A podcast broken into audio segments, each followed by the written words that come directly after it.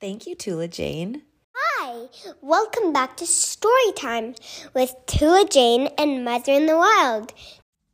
Today, we will be reading Room on the Broom by Julia Donaldson. This is a special dedication for our new friend, Valentino. Are you ready? Get cozy.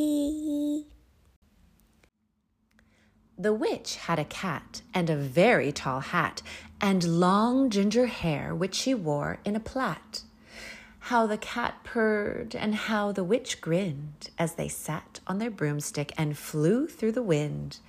But how the witch wailed and how the cat spat when the wind blew so wildly it blew off the hat.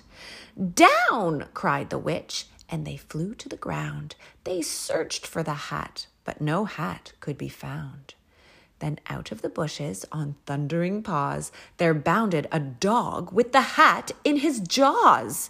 He dropped it politely, then eagerly said, as the witch pulled the hat firmly down on her head, I am a dog, as keen as can be. Is there room on the broom for a dog like me? Yes, cried the witch, and the dog clambered on. The witch tapped the broomstick, and whoosh, they were gone. Over the fields and the forests they flew. The dog wagged his tail, and the stormy wind blew. The witch laughed aloud and held on to her hat, but away blew the bow from her long ginger plait. Down! cried the witch, and they flew to the ground. They searched for the bow, but no bow could be found. Then out from a tree, with an ear splitting shriek, there flapped a green bird with a bow in her beak.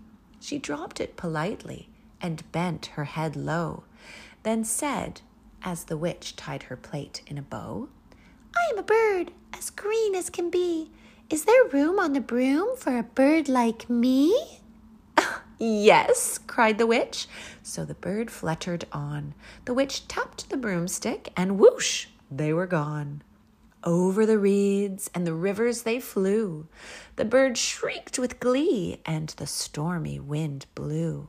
They shot through the sky to the back of beyond. The witch clutched her bow, but let go of her wand. Down!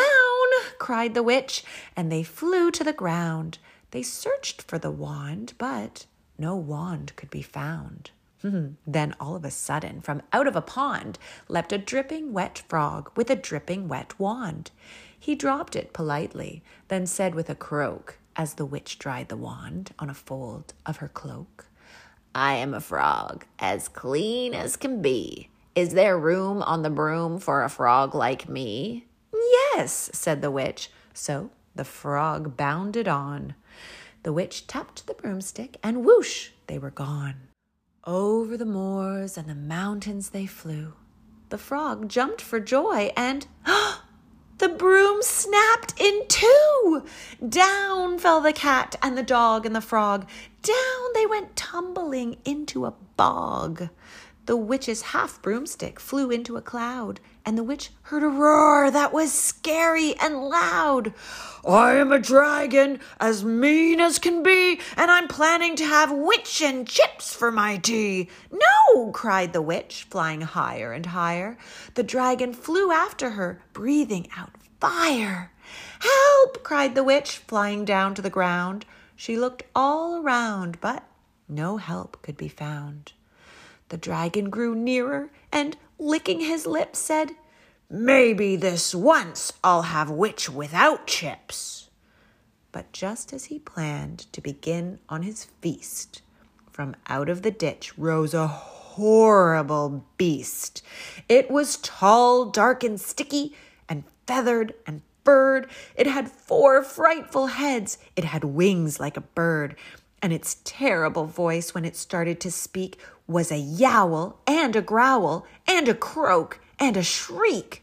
It dripped and it squelched as it strode from the ditch, and it said to the dragon, Buzz off! That's my witch! the dragon drew back and he started to shake. I'm sorry, he spluttered. I made a mistake. It's nice to have met you, but now I must fly. And he spread out his wings and was off through the sky.